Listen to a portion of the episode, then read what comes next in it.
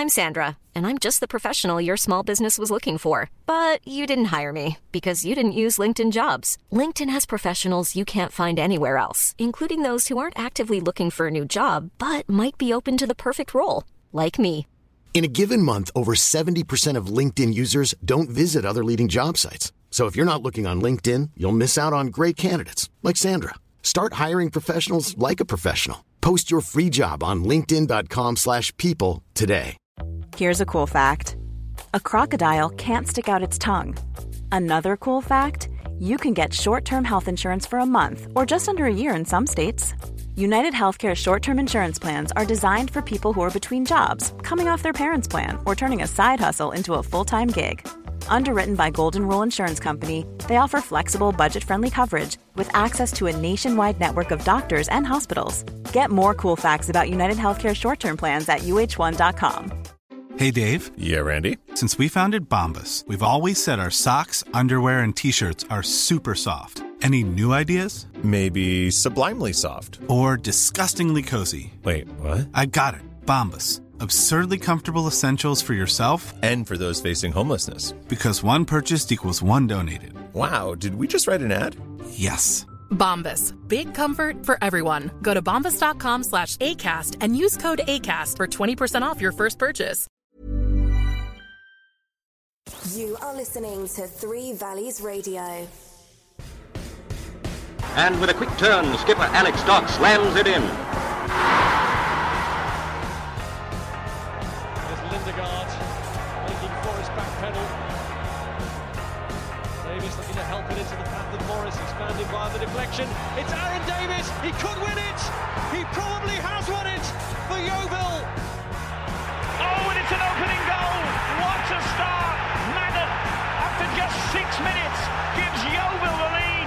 Stansfield, good turn away from Trot. Goal.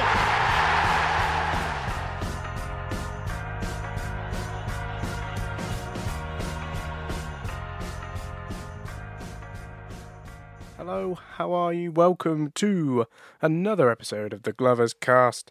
Before myself, Ben, and Dave get chatting, uh, I've asked for some uh, listeners to send in their thoughts on Tuesday night and our first night at Huish Park for 444 days. Um, so before we get into our conversation, you can listen to the thoughts of Elliot Watts, Chris Fox, Mike Hudson, and Jake Gallagher. Uh, thank you for sending those in. Really appreciate it. Um, yeah, enjoy this little section before we get into the nitty gritty. And tonight we've got a special guest on the podcast, uh, Mr. James Healy, uh, former press officer at Yeovil Town, and we are going to be talking about the playoff season, uh, the anniversary of which we celebrated this week. So, yes, uh, enjoy this little tidbit and see you on the other side.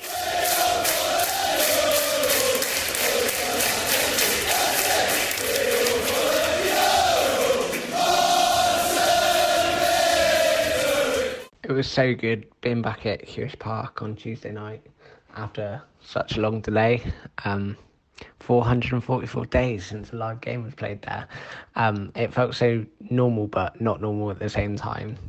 I've got to say, fair play to the club. They did everything fantastically. You knew what you needed to do, where you needed to go. Everything was signposted brilliantly, and all the fans were really respectful to everything that was in place. I thought it was, I thought it was great just to be at a football game with my friends again, to watch match, to discuss opinions in the person, um, rather than over social media or via text message was fantastic. And the fourth minute applause for Lee Collins was pretty special. Got to say credit to Tom Knowles for going down with his injury. Say the fans could applaud with the players and the players applaud with the fans because they were they were applauding mid match. The keeper Dickinson, all of them were just were were not focusing on the game at that point in time, or they were, but they were focusing on the applause as well. And it was a very emotional moment. Um, unlucky not to get a win, but just great to be back at Huish Park. It's really good to be back at Huish Park uh, for the first time in 400 odd days. Uh, really emotional night, especially uh, in the fourth minute where spontaneous applause uh, happened for Lee Collins. That was really great touch from all the fans. Uh, football thought was really good. Um, haven't seen a lot of the lot of Yeovil, to be honest. Uh, since the start of lockdown, uh, I thought we played really well. Some really good positives coming out of the game last night. Felt Tom Knowles, um, Neufville was good before he retired. Um, was really impressed with Joe Quigley's hold up play. But for me, the man of the match was Charlie Lee. Uh, even at the ripe old age he is, um, although I am older than him, and so is Coatsy for that matter, uh, I thought he was outstanding and he was probably the best player on the pitch. Uh, roll on next game against Stockport. Hi, my name's Mike Hudson. Big fan of the Glovers cast and the work you three boys are doing, so keep it up. Uh, I was at the game on Tuesday and it felt so amazing to be back. It's felt like the longest time, and it's hard to actually put into words just how good it felt to be back at Huish Park. But you know, going through their pre-match routine, uh, jumping in the car, doing the 40-minute journey, which it is for me, listening to the pre-match playlist, turning up at the stadium and seeing fans, um, even those little two-minute interaction with the stewards that I was so used to on, on on a weekly basis or every other week basis, and just seeing those faces again and having that chat was just was just amazing. Um, hearing the sound of the turnstile as you walk in, uh, got there nice and early and stood in the terrace and watched as 1500 fans or whatever it was uh, filled the place and and it was just incredible to hear the fans back that that roar as the players came out uh, seeing those players in the flesh that had been uh, so great for us this season um, in a really difficult season. Those players that brought a bit of life and hope, you know, Tom Knowles, Josh Neufville, Billy Sass Davies, and others, seeing them in the flesh was just incredible. And then, of course, that really special moment uh, in the fourth minute for Lee Collins was just absolutely spine tingling. Um, and it felt for me like a massive part of, of my processing journey of that whole tragedy. Just being being there and sharing that moment with with other fans, with the players, with the management was just absolutely incredible. And the only other thing I would say is uh, it's been a horrendous 444 days uh, waiting to be back in Huish Park. But if there was one positive to bring from it, it's that la- uh, Tuesday night uh, felt like being back there for the first time. That moment where I fell in love with Yeovil Town for the first time. Um, so yeah, it was absolutely incredible. How good was it to be back at Huish Park? Yeah, uh, what a feeling! I didn't actually realise how choked up I'd be. Um, hearing the noise of the fans when the players walked out, it was a really emotional moment. I just didn't really think it would, it would hit me like that, and and it did. And I think then the fourth minute came for, for Lee Collins, of course, and I was sat in the Screwfix stand. Everybody rose to their feet in applause. Um, it's funny, in the game, we had a player down injured at the time, who was receiving treatment, so the whole ground was applauding Lee, and then both sets of players joined in with the applause as well, and that was really that was a lump in the throat moment. And I think a lot of people, everyone's looking around at each other, everyone everyone feeling the same there. Um, and then the game, it's a shame we waited over like 400 odd days for a nil nil on Tuesday night in the pissing rain.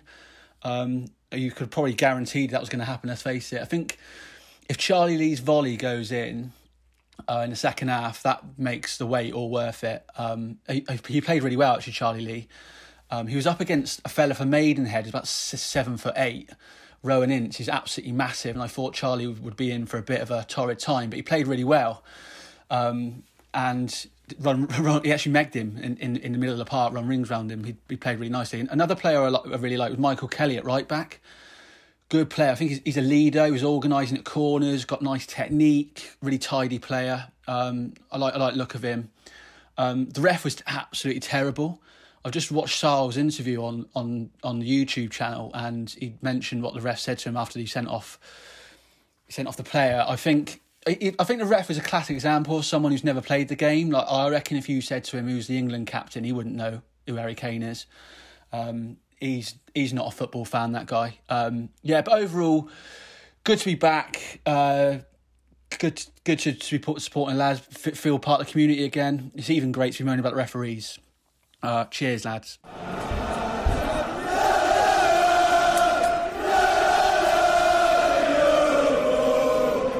Right, joining us on the Glovers cast this evening, uh, we've got Ben and Dave as per the, the, the furniture, and we've also got Mr. James Healy. Say hello. Hello. Welcome. Oh, nice. Welcome to the Glovers What- cast. Piece of furniture, is he? yeah, a, a nice uh, chaise lounge, I would say. Yeah. We had Sun Upe last week, so now we've got a chaise lounge. Or a, or a, Jim. a bidet. All right. solid, Right. solid start, solid I'm, intro. I'm going to let Ben take over because uh, this is Take Ben's- over? Yeah. take over. yeah, go on, Ben. He's in charge anyway. always, always. We've Yeah. we've we've had the idea of having Jimmer on for a little while now. Jim goes way back with Yeovil Town Football Club, don't you, Jim? How long were you officially proper, actual media officer for? Um, I initially started when we won promotion to nationwide Division Three, and I was there then as like assistant for it was three seasons, and then left to go to Screwfix, uh, and then worked at Screwfix for eighteen months, and uh, then to Bristol City, followed Gary, and then rejoined Yeovil in 2012 um, on a freelance basis because I was self-employed. Uh, so I was doing like two days a week, helping out, and then went full time towards the end of 2012. So, so quite a while. Yeah. So this week obviously was the anniversary, the on this day of Wembley 2013, a season, a moment, a time that none of us, no Yeovil Town fan, will ever will ever forget. Tell the grandkids about stuff. It was it was just magical, and we thought you probably had Jim the best seat in the house for just about all of it, the whole way through. And so we thought for this week, for the anniversary, we've got to get Jim on to tell us what it was like sitting literally best seat in the house, front row for all of it, right from the very start. Because, like you say, so you you rejoined that summer, didn't you? So Yeah, when just, the start, Um, yeah, just before the start of the season. So I wasn't actually in the office at the club. So I was working from home. Uh, so Adrian would send me copy or whatever for um, for the website and doing videos and things like that from from up here. But going down maybe once a week uh, into the office just to pick pick stuff up. But yeah, covering all the games though, which was obviously when you're working for football, is what you build up to. Yeah. So when it came to that season, then when you when you got the call from from Adrian from whoever saying I need a bit of help, what were you expecting of that season? Were you thinking because you cause, I mean you're you're a Yeovil fan, you're a Yeovil guy, you've you've been there, you've seen huge success. You would have followed it. You would have understood the context of the season we were going into. What were you thinking for that season? Um, probably as a fan, I would have been happy with mid-table. Um, but as the season progressed, uh, and when we got to the new year, and then went on that winning run in January, February, you thought, "Hang on, something special building here." Um, and knowing the team uh, and got to know them better, the team spirit was. I mean, people always say it like it's a massive, massive factor to winning games is the team spirit, the dressing room. Uh, working in football for nearly 15 years, that has to be the best dressing room, without a doubt. I've ever worked like with or got to know. Everyone in there was was were, were mates. Um, I've been, I mean, at Bristol City, I was there for a while. There was always some outsiders, uh, but with that squad, you never felt that there was any outsiders in there. They were generally as one, and to be part of that, you could like, yeah, they were generally mates, and I felt part of that as well because like dressing rooms a bit separate from the staff. If that makes sense. So like the the office staff are a little bit distance away from the playing playing side, but with that team, they involved you with everything as well. So like, it generally felt as one club. Don't know if that's really answered your question, but um, that's how it felt going into that. Like as we went through the season, it built up more and more and more. Um, but I say at the start of the season, I think most people would have accepted maybe not going down or or mid table. But the further we got into it, the more you thought we're we're doing something special here. So, do you remember there being a point in time where you kind of raised the eyebrows of, hang on, something is happening? Because I've just been looking through the, the, the results there, and I've said it a few times. The away day at Scunthorpe, four games in, very, very early. I remember starting to think I need to start keeping hold of things. I need to start finding bits of paper and and and cut stuff out. I've I've got a huge folder here of stuff from the season, and it goes right back to that. And did it take a little bit longer for you and the team to kind of get that same that same feeling of something is happening? Because it wasn't long after that we went on a horrible run of losses. Of course, we lost six in a row, barely barely scoring a goal throughout September. Yeah, I think the, the September, you thought, oh crap, here we go. Mm. Um, but it always in the back of my mind, you, I just I don't know what it was. It was it's hard to like describe. There, there was something in the back of my mind. I think there's something special building. As I said before, like when we got to the new year, that's when we thought, hang on, yeah, we're, we're going somewhere here. This is looking good. But as you say, September it didn't look so rosy. Uh, that Scunthorpe one was that when it was raining. It was raining, but it was absolutely glorious sunshine at the same time. It yeah, was ridiculous. Really weird, the, end, at the end of the game, it was hammering it down. And there's, yeah. there's images and videos of Gozie Ugwu popping the fourth goal in. In yeah. its absolute glorious sunshine, but it's hammering it down at the same time. Yeah, it's so yeah, strange. It was, um, yeah, that game was a decent one actually.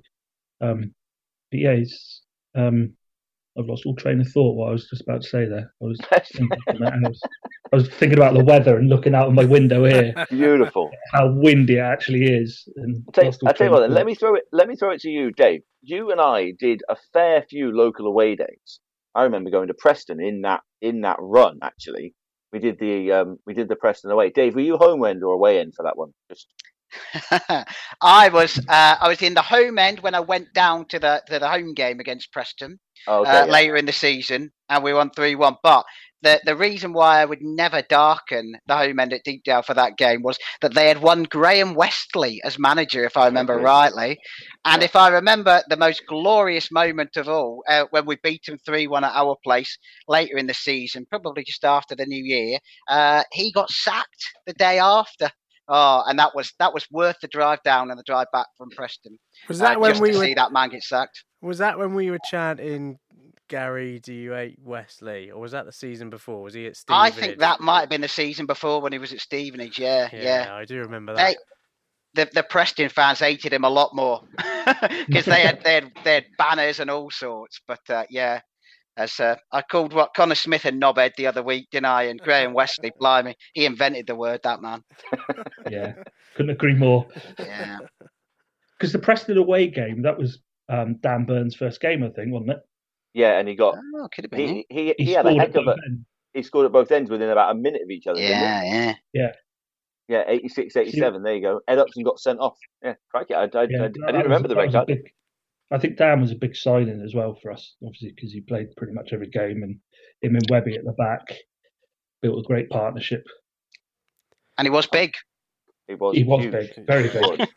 and, a giraffe. And it's amazing to see what he's gone on to a, to achieve as well. Um, yeah. And generally one of the nicest fellas you could meet as well off the pitch. Yeah, like really, really down to earth fella.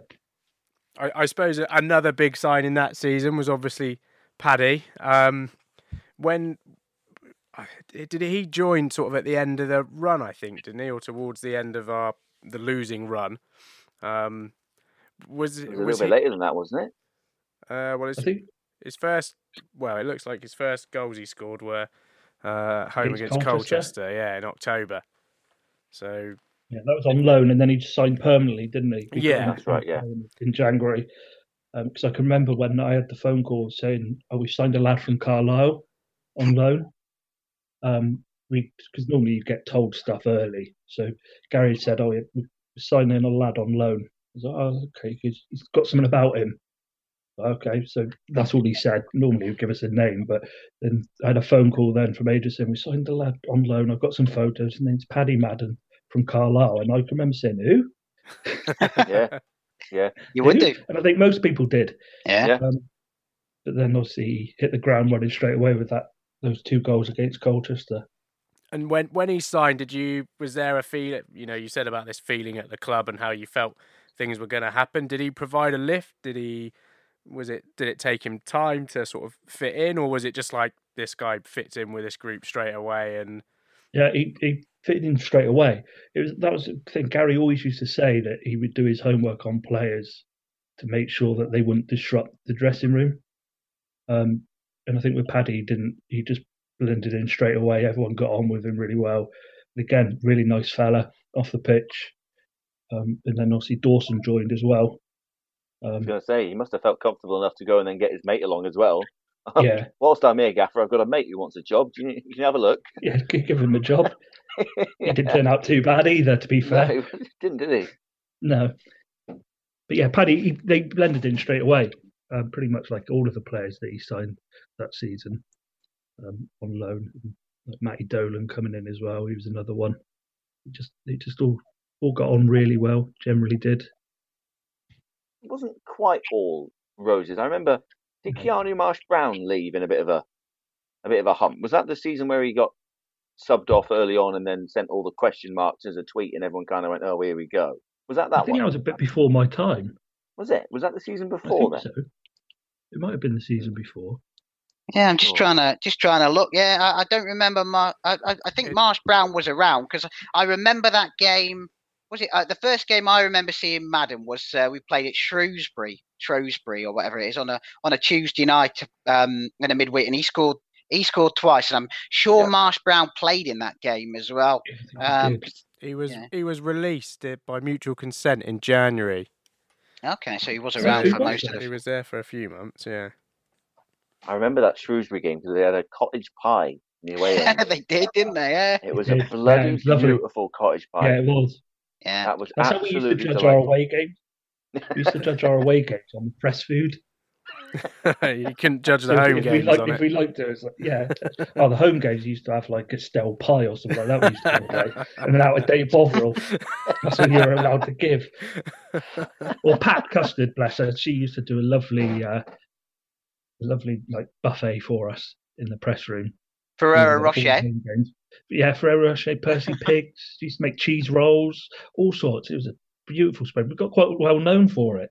And then uh, a certain old member of staff upstairs put a stop to it because he said it was all health and safety. weren't allowed to do that.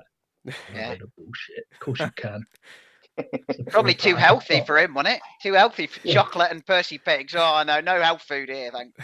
No, Cheese yeah, rolls. so- yeah, Mr. Robinson put a stop to that, so we weren't allowed it anymore. So we had to give out free tickets to all the press guys coming down, and they used to go to the tea bar and get a pie and a bovril or whatever and a Kit Kat. Rubbish. Yeah, we know how to treat them. Pat, Pat, if you're listening, we love you. Don't worry about it. Yeah, that. we Don't do, Pat. Yeah, we do. Yeah, she's she's wonderful. So let's let's talk about the, the sort of the turn of the year then. We've got through we've got out of that horrible run throughout October, that Shrewsbury game, we went to Crewe and we were winning. We were winning the games that we quote should have been winning, but we still went we got dumped out of out of the FA Cup to Preston, Ed Upson got sent off again. We went to, to Swindon. Did we was that live on the TV that Swindon game, or was it not that late? There was a, there was one one on the TV and one wasn't. But we lost away at Swindon. We were getting horrible little draws. And then there was that run. We got thumped by Bournemouth midweek. And then we Yeah. went to Portsmouth. And that run of games one, two, three, four, five, six, eight wins in a row in the league against proper, proper teams. Portsmouth away, Sheffield United away, MK Dons. We battered Brentford. I remember battering Brentford twice. Didn't we batter them at their place as well quite early? Yeah. Yeah. So by then, were were people saying playoffs, promotion? Were were the words being uttered? We've got a real chance. I think behind the scenes they were, yeah. Not in, not in public though. I don't think I don't think you really see any team do you come out and say, "Oh, we're looking good for playoffs here" or promotion. But I think secretly behind the scenes we were like, "Yeah, this is especially as you said with the eight-game winning run that we had in January, February. That's when we seriously started to think, yeah, we we looking good here. If we can keep this going, finish higher and higher up, but obviously." finished in the playoffs. But yeah, I think behind the scenes we were more the like the office staff were talking about it. I think more than the playing side. But I've got no doubt in my mind they were they were thinking it as well 'Cause they knew how good they actually were on their day, and again the team spirit. So I think I think we all secretly were saying, yeah, we're in with a shot here. And that was with with Paddy at his absolute best. I mean, three braces in a row. I think he scored. Was it five, six games in a row? Something like that. Seven, yeah, maybe. like that. Didn't he? Did he score in most of the eight? In in a few of the eight? And He did. He built that partnership with Hayter, didn't he? that was i mean that was that was literally my next question going to be throughout the back end of that season we had just that perfect spine of partnerships you talk about Burn and Webster you talk about Madden and Hayter Edwards and Upson were doing something similar in midfield with the likes of Foley and Dolan and, and those guys around him just how important was it especially with a bit of context to this season because this season we haven't seen any kind of consistency in that spine do you think that that was such a key part that we could call upon seven, eight guys, and I'd chuck in Marek Stech as well, just to be that level of consistent that often? Yeah, I mean, if you look at the teams, you pretty much had the a similar sort of eleven, where you knew roughly who Gary was going to pick each week. You could nine times out of ten, you could write down the eleven, and it would be more or less right. I mean, you had, you mentioned there, you had Marek in goal. Um, he was just always going to be your number one, I think. And they, Luke, Webby, Dan, they built out this that great partnership, and then the midfield you could easily rotate it round, but whoever he was going to bring in was going to be as good, if not better, than what we had playing anyway.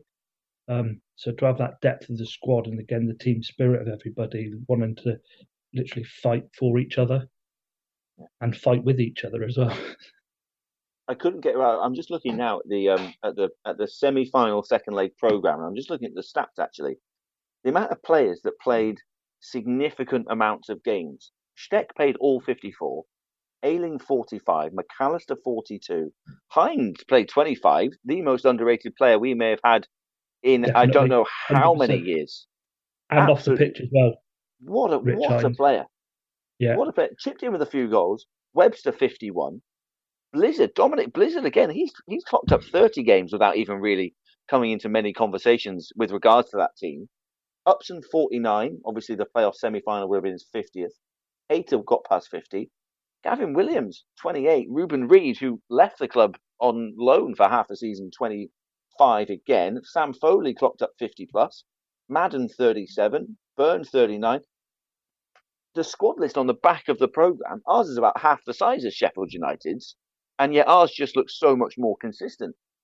If we'd had more players and more choices, could that have arguably been detrimental to us going into the back end of that season? Yeah, I think maybe it could have done. I think the players knew they were, say, safe in playing. Um, they, I think they knew that they, if they put in the shift in training, that they would they would get picked on merit as well. But they knew they had to be on the top of their game because the players waiting to play were ready to jump in straight away. If we had, as you said, if we had more, I think we had a bigger squad. I think it could have could have mucked us up a little bit because you see you got too much choice maybe um, of players, and maybe they would overthink who was going to come in. Uh, but I think he, Gary had his solid 11, 12 players that he knew he could count on. As you going through those stats there, I mean, miss off Jamie McAllister. I think he's probably one of the best signings that Yeovil possibly made in my time while watching. I reckon, being a fan, he was just on and off the pitch. He was a board, like he's a leader, Macca, and everyone looked up to him. He's like a father figure because he was a bit older, but you knew you could go and speak to him about anything, and he would then go and speak as captain or go and speak to Gary and get get the point across to the players. And I know a lot of the lads looked up to him and still look up to him now. He was um he was a great member of the squad. Macca was. Much like myself on this podcast, really. Definitely, You know, the father, the father figure. You know, 100%. Ben and Ian, they ring me all the time. You know, and I, I go in and, uh, and I talk to the boss, who's also Ian. so, Jimmy, if you need to tell me anything, I'm here for you, mate. I'm here for you. Thanks, mate. I'll, I'll message you. Cheers. Good. Uh, So there was. I, I want to ask something, Ben. Let me step Go on, in. go for it, mate. Yeah, sorry, go for it. Sorry, crack on. Did you feel like you know the as, as you get closer to the playoffs and and that attention starts to build? Obviously, the gates start going up and going up. Is there like a real buzz of excitement around the club? You know, is you, you coming into work with a, a major spring in your step? Yeah, hundred percent. I think in any job though, if you if you look forward to go into work, it doesn't feel like work.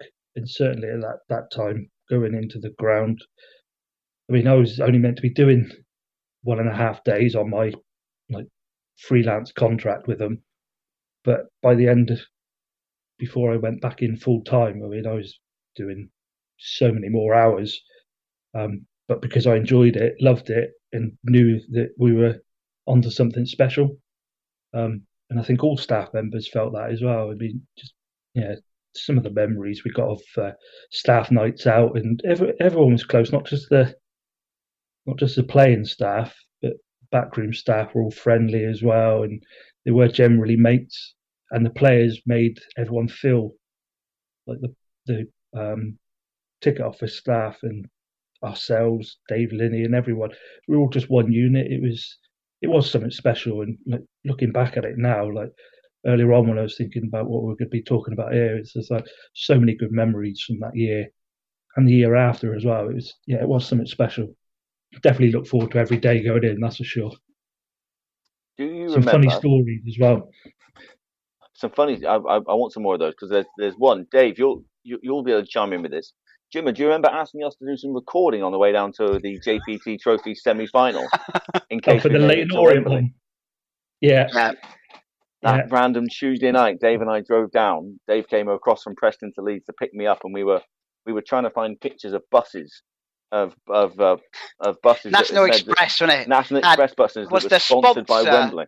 Yeah, so every we're going we to go Wembley. Down, going down the motorway, we uh, and Ben was making me slow down by every National Express bus so he could film the Wembley logo on the side of it. How we didn't die on that drive down, I've no idea. I don't think we ever used that video, did we? No, it, it never saw the light of day. We went out. We lost. my Yeah. car insurance went up though. Yeah, we never used it. I, I remember asking you guys to film it in case we went through, and then it never it never got seen. I wonder if I still got the footage somewhere. Possibly. It'll be it's an Oscar winner that Oscar. Oh winner. yeah, absolutely. I wonder what the footage like on the way back would have been. Oh, oh yeah. God. That's, That was it. Ninetieth minute, ninety fourth minute. I think it was either offside or it was handball. We've outplayed them. We didn't have Paddy on. Paddy was suspended, I think, or I think injured, was, yeah. or whatever. And so we never looked like scoring. We went out in the ninety twelfth minute or something stupid, and it just it felt quite low. But I, I look at it now and think, I wonder if we'd have gone through, and it, it has distracted us. We went on the six out of the eight games after that. If we'd Yeah, gone may have been through, a bit of a blessing. it may have been a bit of a blessing in disguise to go out to Leyton Orient at that point. It's crazy. It, it, yeah, I look back at it now and think I, I, I do think it, it probably was. Do you think? Sometimes I often think about Yeovil is a particularly hard sell to players and stuff. But do you think it played into teams' hands that they were coming to us, knowing that not only was it a billion miles away, not only was it in the back arse end of nowhere, but actually for once they were coming up against this actually very good side. It can't have been much fun for away teams to come down to us and get battered. Do you think? And Preston probably are a prime example of that. Graham Westley would have been happy to get them fired up, but I can't imagine they'd have been feeling that on a Tuesday night down at our place with a dodgy pitch and all the rest of it. No, a lot of a lot of clubs didn't like coming to us because there was no nice, really nice hotels for them to stay in either in the Yeovil area. So they would either stay at Taunton, which is 35 minutes away, um, or on the way to Dorchester at the St George Hotel on the A37, which again is 25 minutes away. And you you would always hear teams moaning, "Oh, we've had to come and drop the kit off, go back, pick them up, and then come again, come back again." So that the kit man was moaning that they've had to do that, and then the players you'd hear them going, "Oh, "God, we stayed like 35 minutes away. Normally we stay about five minutes away." So their prep was never really that great. And I said to you earlier, Ben, that I personally think that the pitch helped us that season as well, hmm. Because a lot of people didn't actually know, but our pitch was was shite. It was like it was it was like a beach. It really was, Technical so term soft. that? Yeah, technical term. Yeah, you hear the groundsman saying that. Um, but it, it, was it was so soft. Our pitch was that if you walked on it, you would sink into it a good inch or so, and it would just churn up and just have loads of bobbles on it.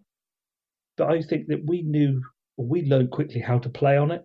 So teams would come down and obviously try to play their normal games of passing it around or whatever, but actually couldn't because the pitch was that bobbly that they actually struggled on it and we didn't. Because I remember, um, I think it was Oldham when Gav scored twice. He scored that absolute rocket from about worldie, 30 yeah, yards, yeah. I think, didn't he? But if you look look at that footage, it's on YouTube somewhere, that when he's running with the ball, you look how much the ball's bubbling. And I remember saying to him after that it hit his shin. He didn't actually connect with it properly, and it actually rolled one of those ones where it rolls down the shin and flicks off the end. That's what I reckon happened with that. He didn't mean it at all. But if you, yeah, but seriously, if you have a look at that footage, it is actually like quite bubbly, and I think the pitch really helped us that that season. When did you start doing the the filming? Stu Housley had his little camera following everybody around. When did that kick in? Was that was that a very? It felt like a Gary Johnson decision. Yeah, what, when, and why? When and why did that start happening? Because that would when, send that would send um, OCD around also all sorts of places. Awful, awful yeah, he, No, well, exactly. That's why we tried to keep. Obviously, kept it quiet that we were doing it because we didn't let other clubs know we were doing it when we were going filming there, uh, because you don't want to look big-headed and you say jinx it, and then they could come back and say oh, they were there filming because they thought they were going to go up. Uh, so Stewie had his camera. You know what Stewie's like? He's like Jeremy Beadle um, with his camera. Uh, but he got some great stuff. But you're right; it was 100. percent It was a Gary. I know him and Adrian were having chats about it. Um, but we put the wheels in motion quite early. I, I, it must have been about the end of February, March time uh, when we started filming. I, I, think. And I mean, you just look at the DVD that he did produce, Stewie. It's like eight hours long. so long. He goes, I don't know what I can cut out. I was like, Stu, we can't put out eight hours.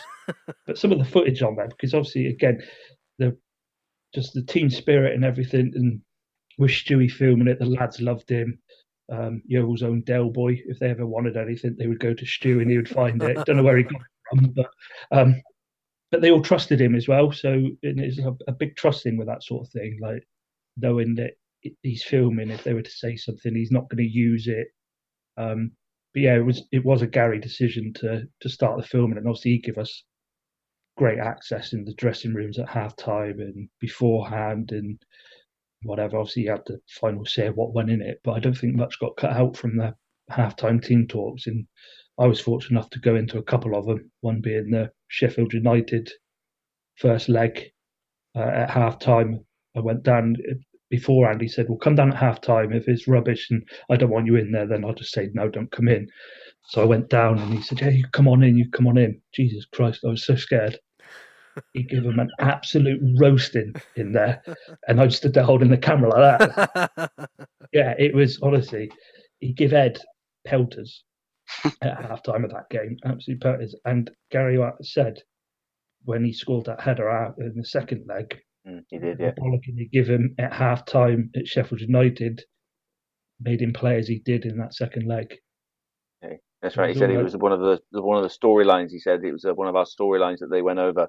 He was a villain at Sheffield United that cost us a goal, but he's a hero yeah. today. I remember that line. Yeah, yeah, yeah. yeah he, he absolutely gave him a roasting, and he said he was great for that sort of thing. Gary was giving us the access because he knew that the final product would be actually a lot better if he give us all of this access. But he was just generally brilliant at that media side of things. He did. Can I ask you, Jimmer, about um, sorry about uh, about Gary? Because you obviously, as you say, followed him to Bristol City. So, uh, and I, and I know you, you, you still speak to him today. I mean, what is hmm. it about him? And uh, not not I say his ability to get teams out of uh, out of the out of the non-league, but what is it about his uh, his connection with the Oval? Because I know City got to the playoff final.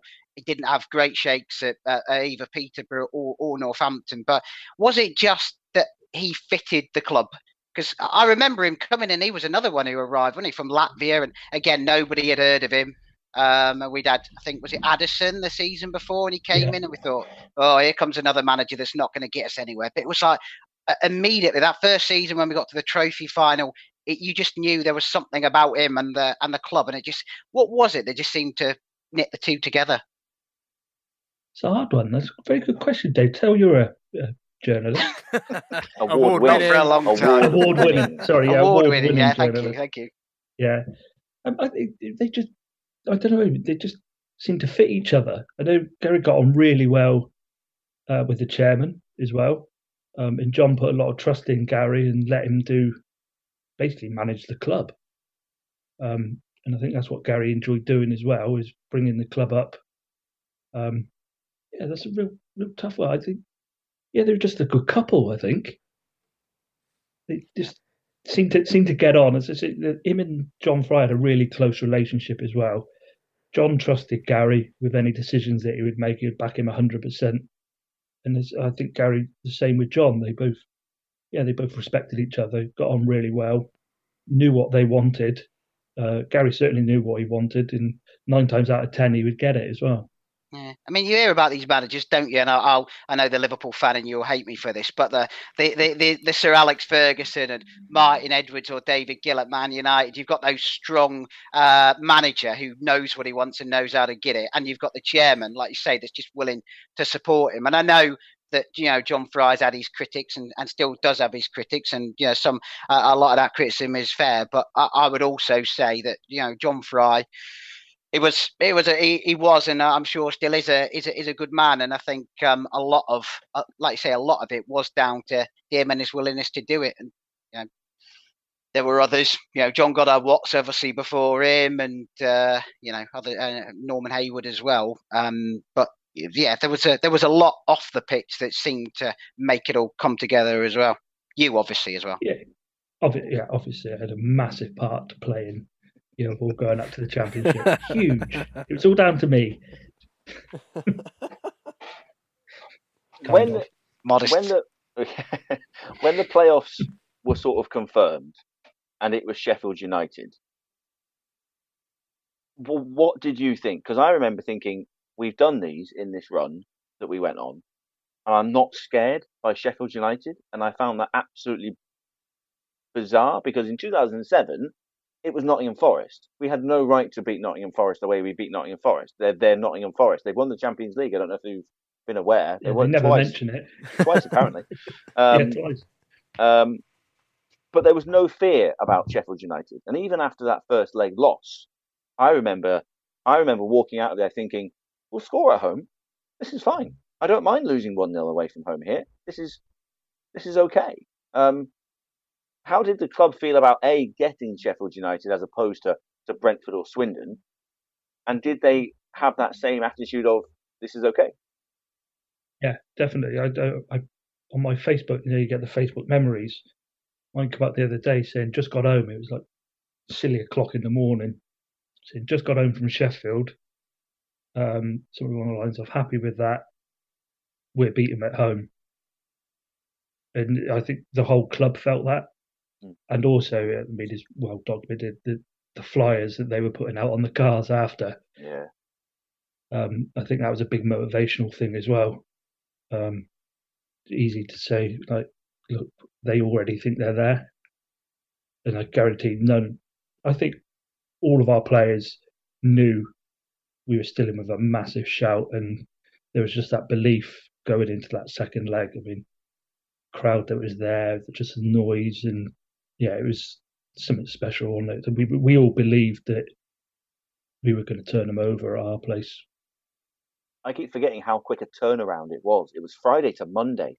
Even Yeah. this year's playoffs, they've got sort of five, six days in between the games. But it was a really I think that helped us though. Well, I was Yeah, I was I just think- about to ask, was it just Yeah. kind of you were all on this whirlwind for 72 hours of playoff hysteria? There's tickets flying out the gates and all the rest of it. How did Huish Park feel for those 72 hours before Sheffield United turned up? It was mad. I, I think I was, apart from the Liverpool FA Cup game, I think that was probably the longest I spent at the ground, like hours wise working, just to build up because the press interest was massive. We had Sky down, and obviously everyone knows how small the press box is there. Trying to cram everybody in, ticket. We were all helping out with the tickets, and again, it was just you felt like a big family helping each other out. It was it was long days, but then obviously with the result, it was worth every every minute. It was uh, yeah, it was something special. The build up to it was, I think it, I enjoyed that more than well, no, I wouldn't say more than the game, but I enjoyed it as much as winning. Like the build up to it is always good because then, especially if you win, if we lost, I'd probably say it was it was crap. But um, because we won, the build up to it makes it all worthwhile. Like all of those hours that everyone's put in, you can see everyone's absolutely knackered because of the time they've put in. And a lot of people volunteering up there, helping out as well, and seeing them after, like in tears because we're going to Wembley and we just beat Sheffield United. It was, yeah, it was good. Dave, did we drive down the day before? Did we drive down on the Sunday, or did we go down that morning? I'm trying to remember. Um, I, I, I mix it up with there was another game where you, me, Easton, uh, Stephen uh, Dalbuck uh, went drove down, but I think that was a championship game, wasn't it? That was the last one of the championship where we needed to win. That was Barnsley Ah, championship. right, yeah, That yeah. was three points or bust, wasn't it? That was that Uh, one. Um, can't- I- but that one, I think I- we went down the night before, and might be right because I, for some reason, think that because it was a lunchtime kickoff, Yeah, early kickoff. and I don't think I, I don't think I slept. I think I was up and sort of ready to go by about 7.30, 8 o'clock in the morning. Is it too early to go up and sit in the tent and have a beer now? Is that kind of thing. But at the same time, I think it was there was so so few nerves. It was just I just want to get on with it now. And even, I, I I wouldn't have made it to five thirty. Absolutely no chance if it was a late kickoff. It was would have- I almost have like a crumbled. It was almost like a celebration before we'd even won the game. It was a party before, wasn't it? It was a party Yeah. like in the terraces before the get ball had even been kicked off. It was it was. I think such that helped as well. I think I think the players. I know we did. We picked up on on that in the press box. That the the atmosphere beforehand was like a party atmosphere. The ground was think- full very early. It was, yeah, and it, it, I think it made the players maybe a bit more relaxed. Mm. That there there was such a like positive atmosphere around there. And I know people always say that the crowd play a massive part, and, and some people say, "Oh, it's bullshit." The players don't don't listen to all of that, but they it does make a massive difference. I think we know that even more now after this. You know the way Yeah, football's been this season. Um, Yeah. yeah. It's sort of. I'm thinking back, and it reminded me of you know the games where we'd where we'd gone up and the days we were getting the trophy. It reminded me of that sort of feel before the game. Um, you Yeah. know, without you know, even though there was was like a- that game. It might be a little bit of the, the Lincoln one where we were getting the trophy Yeah. against Lincoln. I think Sodgy scored that game. It had that sort of feeling to it. Do you think? Do you think Sheffield United reacted to that and almost felt like they were one 0 down rather than one 0 up when they turned it? Because they didn't start very well. I mean, obviously everyone knows Kevin Dawson's six minutes in, but as Don Goodman in the press box said, Sheffield United hadn't touched the ball for six minutes. Yeah. Do you think they just kind of they weren't expecting it? Was there an arrogance from them? Was there a complacency from them, or were they just not expecting Yeovil to look like it did on that wonderful sunny morning? I know their press guy, Kev, uh, lovely fella. Um, he was really nervous before the game, and was he he wasn't sure which way it was going to go. He wasn't confident. I know that from speaking to, but they're seeing their fans and speaking to a few of their fans outside. They were already at Wembley, so I don't know if the players were thinking that as well. I think I know their their fans certainly thought we're there. It's little old Yeovil down there. We've got nothing to worry about. One nil up, we can hold on to that, and then obviously after six minutes, they ain't really touched the ball, and Dawes pops up, gets a bit of a nosebleed that far up, and uh, it all goes from there, then, doesn't it? So where were you at this point? Physically, where were you? Were you press box or were you in the, I was stand hidden away? uh, press box for the first half, um, making sure everyone was settled over there, um, and radios all working and things like that, and make sure their ISDN feeds are working because notoriously they wouldn't work for the when we had three people there. So having 30 people crammed into that little press box covered in pigeon shit. Um, it's, uh, it's a bit, it was, Welcome to Somerset. yeah, you knew something was going to muck up, um, but thankfully it didn't. So the first half I was over in the press box. Second half I was behind the director's box bit at the top by the music. Uh, stood up there, but I, you know, I, I know what you're going to ask in a minute. So well, uh, well uh, yeah, I am. I am going to ask a question, but I do want to ask a serious question as well. How how hard was it to even think professionally about ISDN lines and things like that?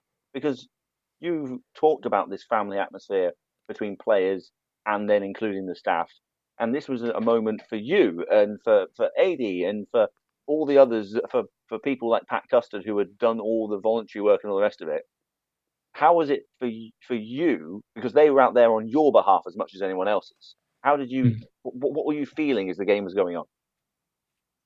Uh, it's hard to stay because being a fan obviously when you're in a press box you're meant to be professional. I think every yeovil town goal i would cheer. At away games i would be up shouting. Um, when I was doing co-commentary for BBC, I remember once Spittle said, "If you're going to shout out, just move the mic away because I would just hold it there and like just shout, shoot, shoot, shoot, and he was like, move the mic away. So I'd get carried away. So it's hard.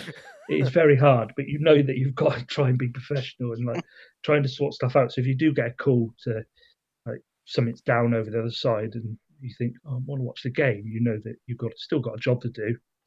And if you try to look after the press because obviously they're writing about you and you want them to write nice stuff about you and to file back their reports being being nice and you want to be a friendly club friendly and be known as a friendly press guy that welcomes everybody in. But it is bloody hard. It is so hard to remain professional and not cheer definitely. How I, I, I remember distinctly feeling when Paddy puts that header over. Immediately all my confidence all my assurances that we would that we would be fine at home, suddenly there was that question mark of hang on, had he just missed an open goal from about three yards, and then for the next ten minutes, nothing but tension. It was it was so so difficult to get any kind of concentration. I mean, Dave, you were Ian. Ian, where were you for the sort of last ten minutes or so physically? uh, edge of seat with feet just going bouncing up and down. Um, as yeah, yeah, I think, or I probably I could have been standing up because I was I'm always on the back row, um, so I could have been standing up, being very. You're not allowed to stand up. The stewards would tell you off. not on the lines, please. They, they, were all watching the game anyway. yeah, that's true. yeah, I think... Dave was still moaning about his scars on his leg. I had blood oh, streaming no. down my leg. Oh, every episode. Here we go again. Unbelievable. And then, Still and then, home now. You did drive me home, mate. You did, yeah. You so, hero. I, I, know, taking one for the team. Action now. man. So I, I, guess the question then is, Jimmer, where were yeah. you from about 85 minutes onwards, mate? Uh, so I was at the top of the stairs behind the director's box, and I thought, this is going to extra time. I am absolutely dying for a pee. so I thought, that was my chance before it goes to extra time. So I darted off down out on the top floor down there. So you go through the doors to the second right into the blokes, stood there, unzipped, got the old man out, went for a wee mid flow. Thanks for the detail. that's right. There was a chap two two urinals up from me, and we stood there and mid flow, and I hear a cheer. and matey goes, "Someone scored." It doesn't sound that loud. I think it's Sheffield, and I'm like, "Oh no." Oh no. So like, and I was desperate, and I, it's one of those times where you think, hurry up, hurry up. I just couldn't stop. So I, am still going. Matey goes. He didn't wash his hands. He rushes out, but then I'm still going. He comes back and he goes, "It's us! It's us! Ed scored! Ed, Ed scored!" I was like, "Yes!" So like trying to finish, go out and like jump up and Old down. man still out. yeah. get thrown out of the ground. Um, but yeah, so I managed to finish, go back out, and I, by the time I got back out, they were just kicking off again. But obviously, the the noise and like just seeing everyone jumping up and down the director's box, and yeah, it was. I was gutted I missed it. I mean, I've seen it a few times now, but yeah, I was, I was uh, go, yeah, I was going for a wee. so I missed it. Some story. So, we talked about the quick turnaround between the two semi-final legs. There was an almighty wait in between the semi and and the final, like 13, 14 days, I think it is. Yeah. Um, what what was that night like? What was the rest of that day like? It was an early kickoff. They obviously had a couple of days off. I think I'm right in saying. Am Yeah. I all right in suggesting that the players, the staff, and anybody within the vicinity of Huish Park might have had a fun time that day? Yes. Um, but it was their end. Of, it was the lads' end of season do that night. Um, so whatever result, Stuart Housley had organised a pub in Yeovil to be closed. One of his friends was the landlord. No one knew that the lads were all going down there. So basically, they shut off. Matey Boy closed his pub because it was a Sunday. Closed the pub. All the lads went down there. A few members of the backroom staff. Um, a few members of the office staff as well. Um, so we went down to this local pub, and basically everyone got really, really drunk. uh, so yeah, it was it was good though. It was like it just everyone was there, just having such a good time. A few beers were flowing, and yeah, it was it was a good night. We went into one of we went into Wetherspoons after, so we left there, went into Wetherspoons, and uh, Angelo Balanta was was was with us on loan from QPR. Uh, so we're in weather, we're in Wetherspoons. People are eating their like roast dinners, right? so bad. People are eating their roast dinners like families, like just sitting there roasting his sausage and mash like you do in spoons. well, Angelo had had a few, as we all had, and was buying bottles of champagne, right? and then just popping the corks and just standing there at the bar, just going. Spraying all these people in Wetherspoons. Yeah, honestly, they were drenched. Some people were all right with it, a lot weren't. Um, but then you would turn your back. We were all, we were all soaked. You see, turn your back, and then all you'd hear is the popping of another cork. You think, oh shit, here we go again. and you just spray it. He was, spraying everywhere. And then we went up to Chicago Rock, and he was doing it up there. Um, How much money did this bloke have? Was it cheap Oh, champagne? He was yeah he was he just put his card behind there. I don't know what he was on at QPR, but it was a lot more than what Yeovil were paying. That's for sure. bet, yeah. Yeah, but he was spraying all this champagne. It was bloody funny. Well, we found it funny. I don't think the people eating their roast dinners. but then we went up to then we went up to Chicago Rock after, and uh, I, I've got it on video somewhere. I won't say the players, but we were all singing, we were all singing and going, and I'm holding my phone up filming, and someone. Sam Foley comes up to me and slaps my, lifts up my shirt and slaps my belly really hard, and you hear that. And it, I had a handprint for about a week where Sam had hit me. Dan Powell, kit man, technical kit director. I'll go back from your last week's podcast. I put that up on the website as a joke. when I was and it's still Yeah, there. and they've never changed it. Yeah, they've never changed it. I love it. Yeah, yeah, I did that. I was meant to message you about that when I heard that last week. Um, so yeah, in the middle of Chicago Rock, everyone had had a few, and again the floor was like a river where Angelo had been squirted all this champagne everywhere. Um, next thing you see is a couple of the lads on the dance floor, and one of the players come flying across, two foot lunge on another of the lads, and if he he did catch him, but looking back at it, you think, imagine if he had actually done some serious damage to him, and this player was out, and he was one of the lads that played pretty much every game, and the other lad nailed him. I've got it on video. It is brilliant. It is. I often send it to them on WhatsApp. Say, remember this? They're like, you can never show that. I can talk about it because I've never named them. but if you're there, you would know who it was. But yeah, it was. That was a good night. It was um, brought everyone together even closer. I think that night as well. Were all 'cause the- everyone was there. Were all the players sort of living locally as well? Yeah, major- yeah. Um, trying to think.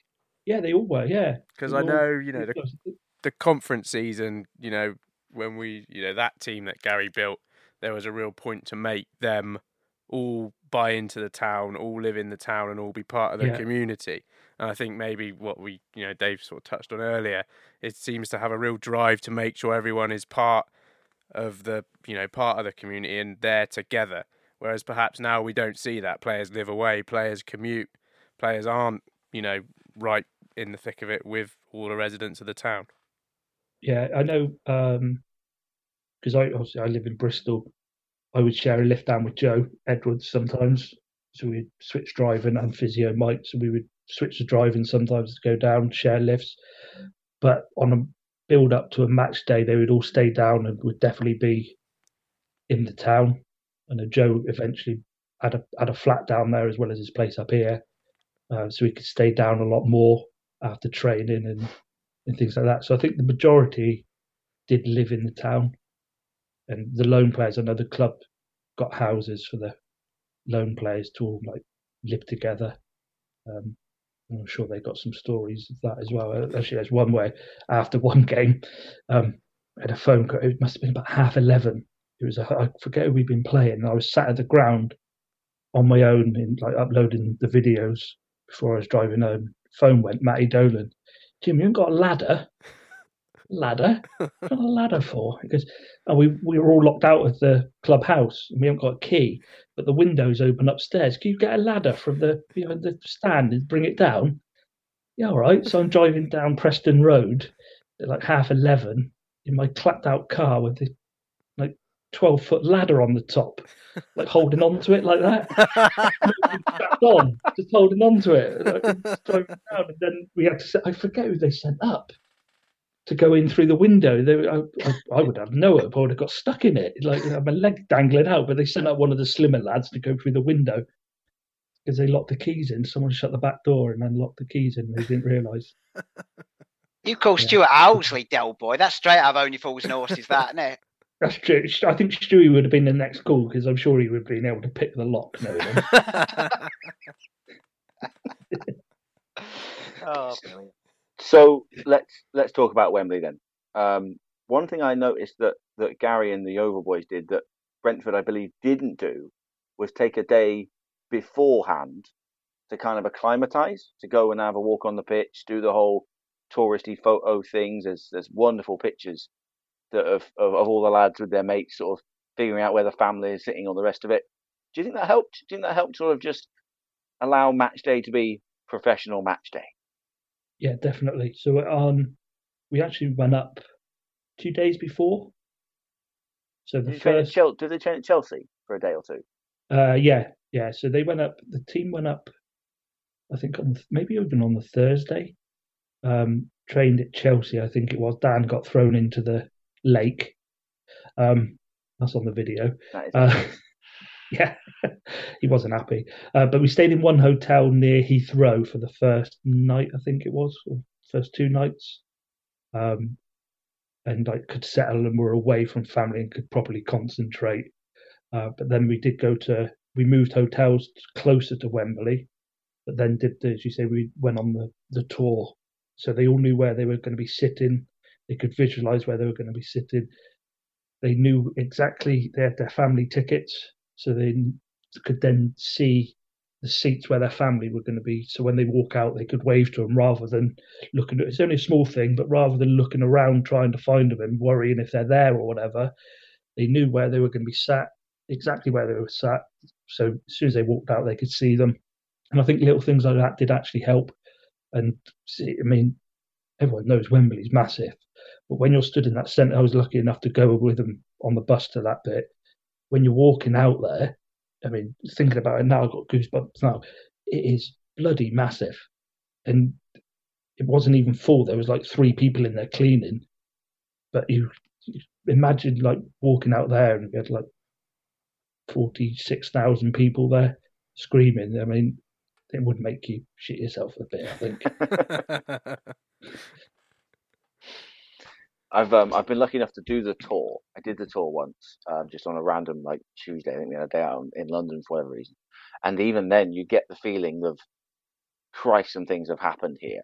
I remember sitting in one of the change rooms thinking, there's been some players in here. There's been some moments in here, and it happened to be the Yeovil dressing room. I asked the guy, I was like, "Do you remember which dressing room this is and who did this?" And they went, "Oh yeah, yeah we, we keep lists. We know who is here." And and I was like, "Fuck, I'm in this Yeovil dressing room and stuff. It it doesn't. It, I don't think it ever gets lost when you're in a a place that It is. It's massive. It is unfathomably yeah. massive, and it looks it when it's empty. It is huge. That tube yeah. thing that goes across the top of the arch is is ridiculous. And so yeah, it's monstrous. Yeah. It's a massive stadium. But I was lucky, like from the uh, hotel, because I drove Gary's car up um, because they had the uh, LMA awards dinner that night. So he he needed his car. So I didn't actually go up on the team bus up there. So I drove his car and then stayed in the team hotel the night before. There's a story from the night before as well that a few suffered from food poisoning. I don't think it's ever come out actually. Um, a few of them had, yeah, a few of them had the two bob bits. Really, including including my roommate, Mr. Hopper. Um, oh, wow. So right, I uh, I woke up. We stayed up and had a couple of drinks, like the backroom staff did, as we always did at away games. Went to bed fairly early because we had to be up early, and everyone was like a bit nervous. Uh, went to bed and I I just fall asleep straight away. Well, I woke up about midnight. What the hell's that noise? It's Adrian being sick in the in the loo. He comes back in because I feel a bit better now goes to sleep and he was snoring like a train. Like, and I, I what? I, am knackered here. I can't go back to sleep. I put my headphones on, and uh, I remember it was 1975. I was listening to their album, and it just went on and on and on, and kept, I had it on loop, and I couldn't sleep. So in the end, I got up about quarter to four that morning, had had a shower, and got dressed into my match day suit and when I sat in the lobby. About quarter past, quarter past, half past four, I was in the hotel lobby, and I, I fell asleep out in there for a little bit. I was awake pretty much from half past four, and I still blame Adrian for a crap night's sleep. so I was knackered the whole of the day. but I drove Gary's car, which is quite nice because he's like driving up, and obviously all the fans were there and that. And yeah, it was. I followed the bus bus along, and it was just it was great because I was on my own, like just trying to take it all in, like as well, and thinking, I wonder what the players are feeling like sat on that bus, seeing all the fans like welcoming them in.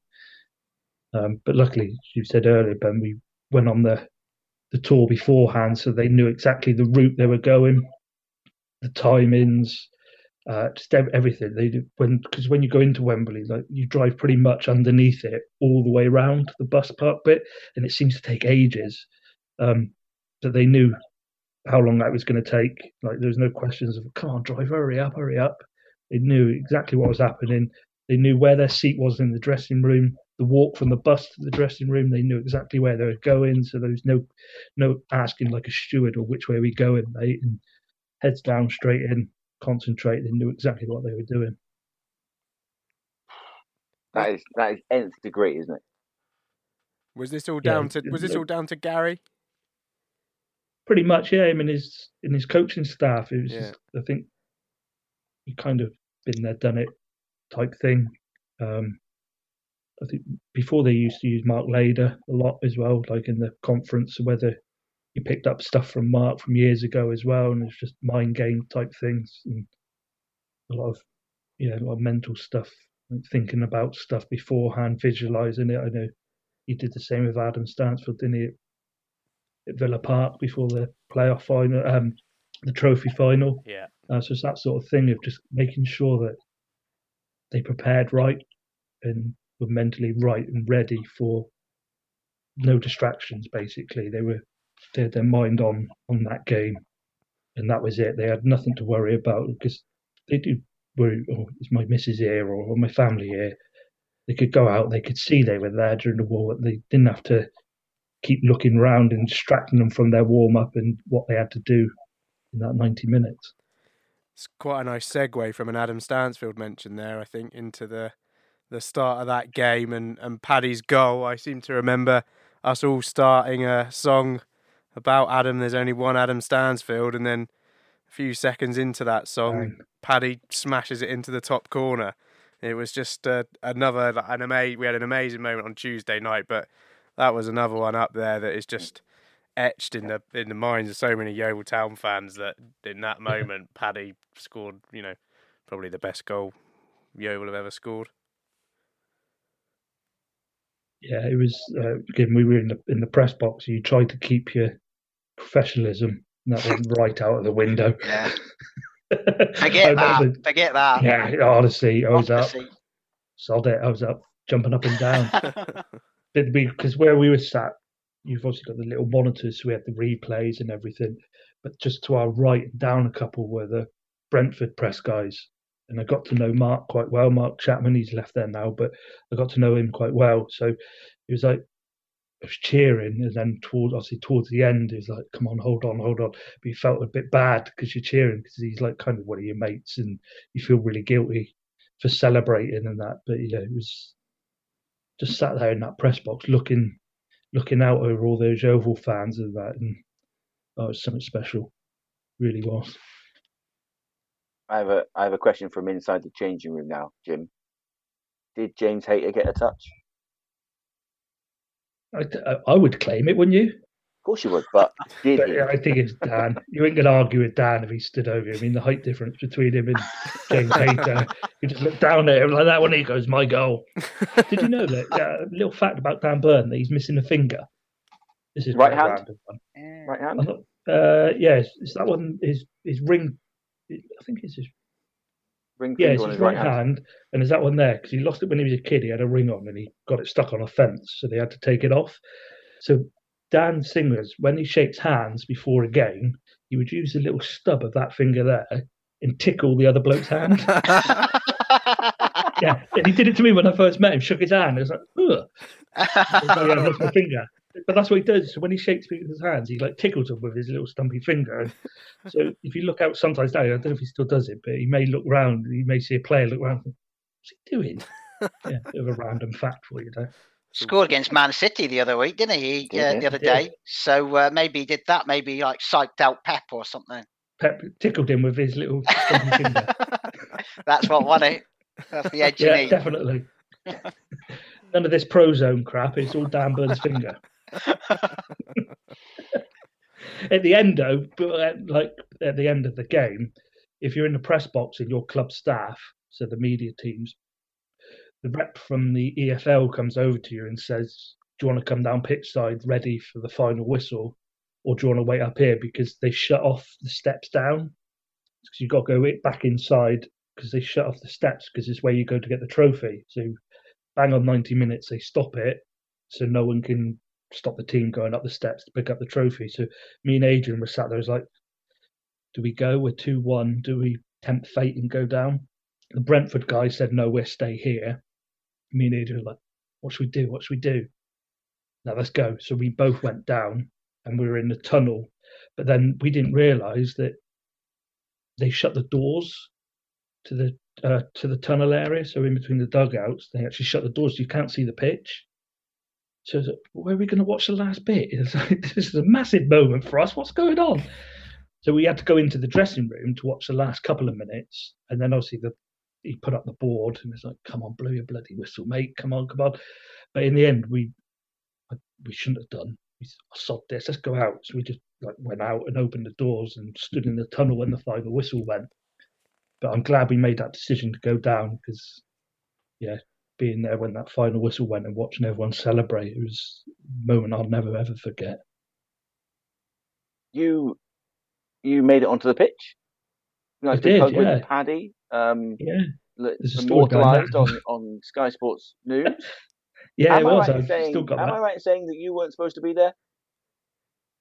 Well, one of well, my jobs after Adrian had the camera, but because he didn't have the right uh, bib he didn't have a bib on and he didn't have the right number on his pass, he wasn't technically allowed on the pitch of the camera. But he, he just went on anyway, and like the EFL got a little bit funny and said, "You shouldn't be on here." He goes, "Oh, come on, we it's a one-off thing here. Like, give us a bit of slack." So, but so he was on there taking photos. My job after was to speak with Mick, who works for Sky, who's like their runner type bloke who grabs the players afterwards. You'd often see him in on the tunnel now at Premier League games and that grey haired fella.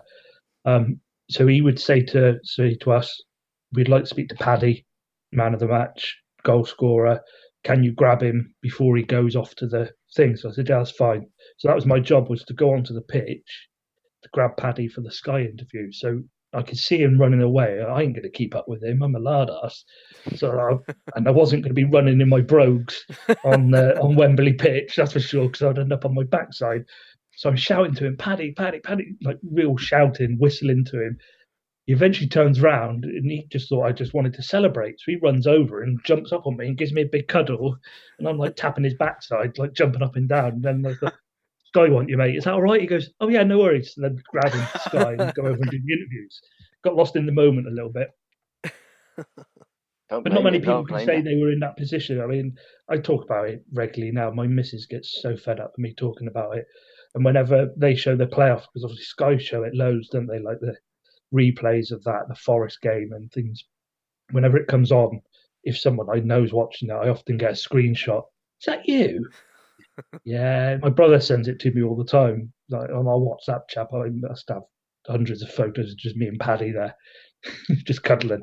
But I thought you many... meant the missus got fed up of you patting Paddy Madden's backside.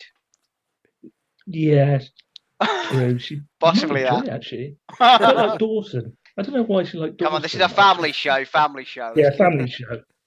But yeah, I mean, I'm so thankful I was in such a privileged position. I mean, people cut the right arm off to be where I was there, and then to be on the pitch when they're picking up the trophy, so close to everybody, and like seeing my mates up in the stand that I've been watching Yeovil with for years, from when we used to go home and away in like the late eighties when I was five or six.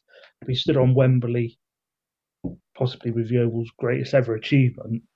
It was uh, it was something else. I mean, uh, I cried on the pitch, and I looked up. My mum's a Yeovil lass, and she'd been watching Yeovil since 60s, 70s. My dad's a scouser, say that quietly, but um, he's been watching as well since he moved down to Yeovil. My brother's a Yeovil fan, his two are as well now. So to be on that pitch when they picked up that trophy was so emotional and looking up and say seeing my mum there was crying because she was like, Wow, he's on the pitch and Yeovil had won. I don't know what she was more happy about actually. but that just goes to show, you know, like the relationship between the players and the staff, and just what a massive team effort the whole, you know, the whole situation was, and how close everyone was as a club, and it, you know, you know that that story's just, you know, a pivotal moment. Yeah, really. it's, it's amazing. It was. It was. Yeah, it was. It, as I said at the start of the chat, it was just you felt part of you felt part of it. You weren't distance away for from the team, from the playing team. You were we were all one club. We were Yeovil Town. There was no playing staff and office staff.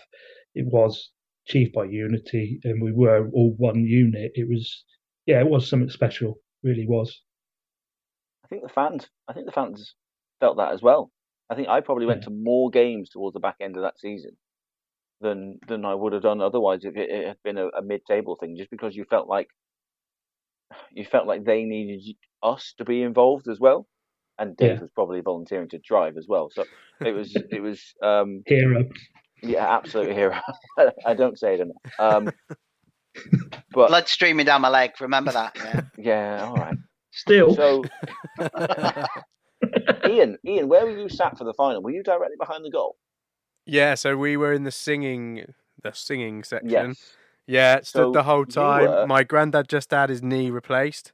Um, my mum was there. I had a mate come with us who I was at uni with, who was a Charlton fan, but was you know adopted Yeovil Town for the day, and ever since has kept an eye on Yeovil. Um, yeah, so we were stood for the for the entirety um, because everyone else was stood, so we had no choice other than to. It was amazing. Do you remember half time? I don't know. I do because the grub in the press box was amazing. Shrewsbury cottage pie, amazing. Or yeah, a, oh, it was like a, a, big, big platter. It was great. Oh. I on a scale of one to seven. Oh, 100 percent seven. Oh, seven out of seven. yeah, don't get many. Don't get eight out of seven. I would give it an eight out of seven. Wow. But, I mean, yeah, wow. Yeah, it was good. Uh, so yeah. I remember halftime, Ian. I remember halftime because you and I had known each other, but I don't think we'd ever spent massive amounts of time in each other's company. I think we'd both kind of noticed each other through maybe social media and the fact that we were Yeovil fans that were doing bits and pieces for for websites and helping out. I, I've been freelancing, underline the free for Jimmer for a, a little bit. Um, Very free. I, I, did get a few away tickets. I'm not going to lie. I'm not going to go moaning too much. Um, but I remember stood there and everyone's filing out to go get their, their drinks and their hot dogs or whatever. And for some reason, I remember it still to this day. You and I clapped eyes. I was about 10, 15 rows behind you, I think. Yeah. And not a word was said other than just a big sigh, a big puff of the cheeks of, we're fucking 2 0 up here, mate. what the hell's happening here? And I will, I will never forget that because I feel like every single one of those 20,000 people were feeling that same thing of looking around going, is this is this real? Are we has someone checked the score? Is this allowed? Are we actually 2 0 up? And there was that almost that disbelief because let's let's get down to it. Brentford were better than us on the day. We just happened to have a superhero in goal who saved about 300 chances. Let's be brutally honest. It was wonderful, wonderful, wonderful performance from Marek Stech. We had two chances and, and took them. But yeah, it was oh, it was so tense. It was so tense. 90 minutes, the final the final 40 well, the final 40 from when Harlee Dean equalised. That felt like about a week, didn't it? yeah. Massive. I think I think that the having gone there a few years before and the heartbreak of Blackpool where we just didn't turn up yeah. to then have that polar opposite feeling as well like that just added to it. Like it was just such a you know another thing. We've we'd been to Wembley on a pissing down day and had to walk miles because the coach we went on was parked like didn't park at the stadium and it was a real like miserable journey home to then contrast that with beautiful sunshine winning the game and just an all-round amazing experience. Like it could not have been further from the first time. And it yeah just yeah it's just amazing to talk about something bothers me you mentioned about Marek there that he got man of the match didn't he? Yeah. So he, he got presented with his man of the match medal on pitch side. Does he not get another medal? Well that's the thing right? When he went up he said to the person giving the winner's medal, "Oh, I got mine." Oh, no, obviously, and I've never, I've never checked to see if he and it, and I clocked it. Not, it was only a couple of years ago. I thought he said no there, and that was his man of the match medal. So I don't know if he actually got his winner's one as well. Did wow. you pick up the spare? I'm going to say if there's a spare lying around, Jim, that's yours, isn't it? well, yeah, I know. Yeah, I would have shot. I'll tell you, I've got some memorabilia from other stuff, but not one of those. I would have. Uh, put that in my pocket with dad being a scouser, that's for sure.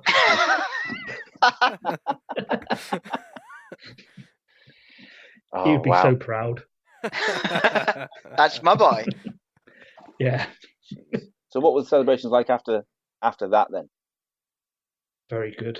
The um the dressing room was something else. I mean you saw some of the clips we did on the uh, DVD and I filmed and we put stuff up of Gary getting soaked and just the celebrations in there. It was just it was amazing.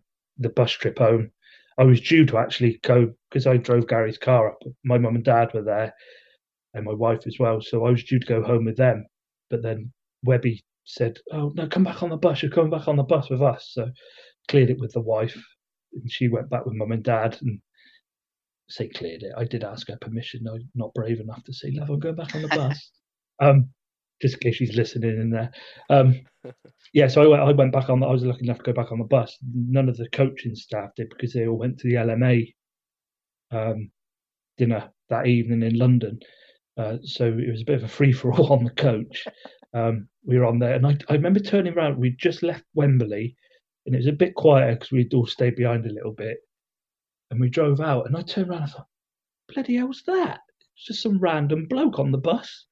It turned out it, it turned out it was Webby's brother. Boywood, one of Boywood's brother was on the bus as well, so got to know him. He had a few beers on there, but we stopped. It came out the other day. Actually, someone mentioned the other day when when we left because it was a Sunday. All the supermarkets were closed. They closed at four, and we had banked on going to the supermarket to clear out their booze aisle because there was nothing on the bus. Uh, so the driver of the of the team bus found an off license around the corner, parked on double reds. so like all these cars were beeping.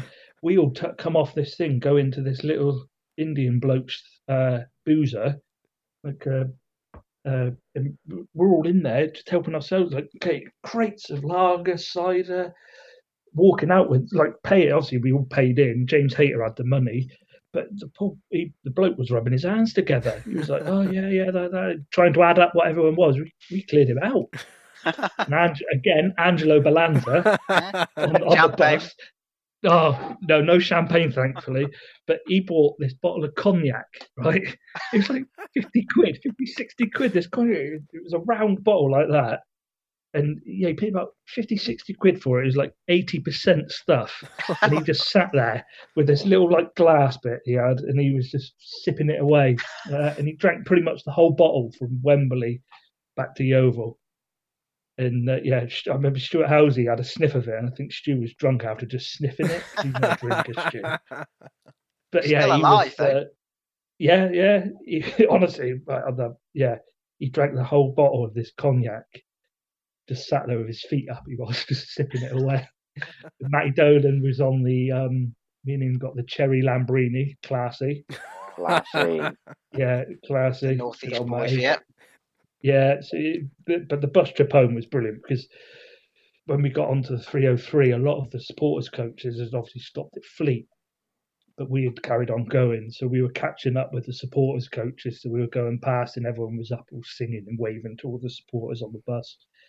On the way back, I had a phone call from Amy Lewis, who was the Sky news presenter at the time for our area, and she said, "Jim, uh, we'd like we're, we're at Huish Park waiting for you to get back."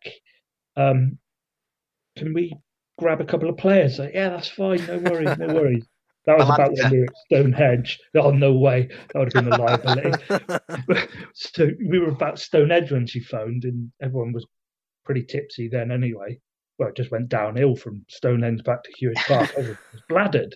And uh, Dawson, Paddy weren't drinkers. I mean, Paddy would have a couple of WKD blues and would be anybody's. He was on his backside after a couple of them.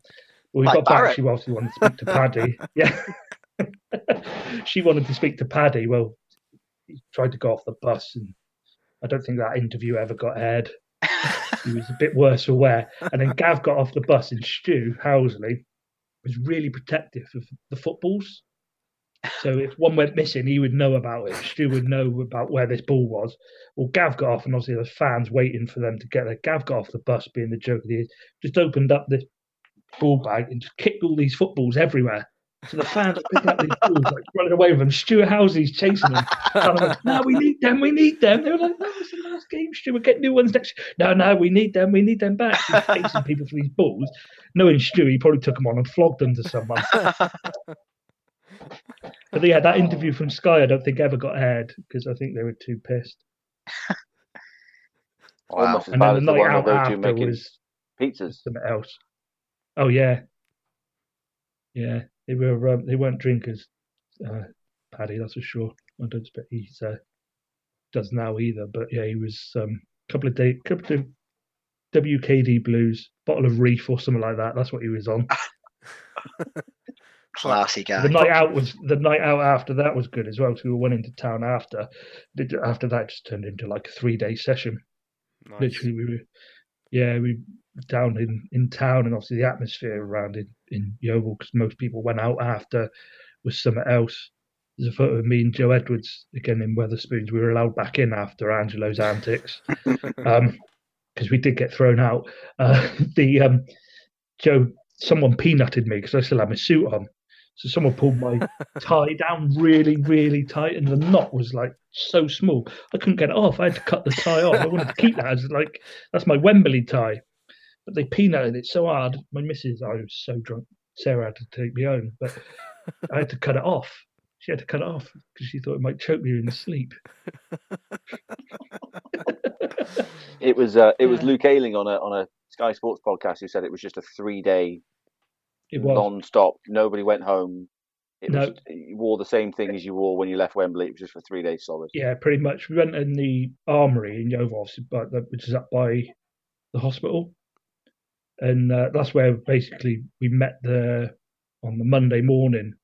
We went in there at opening time, and basically we just stayed in there which was quite good really because the landlord said if I let you go anywhere else, you're you're all going to be on pub watch.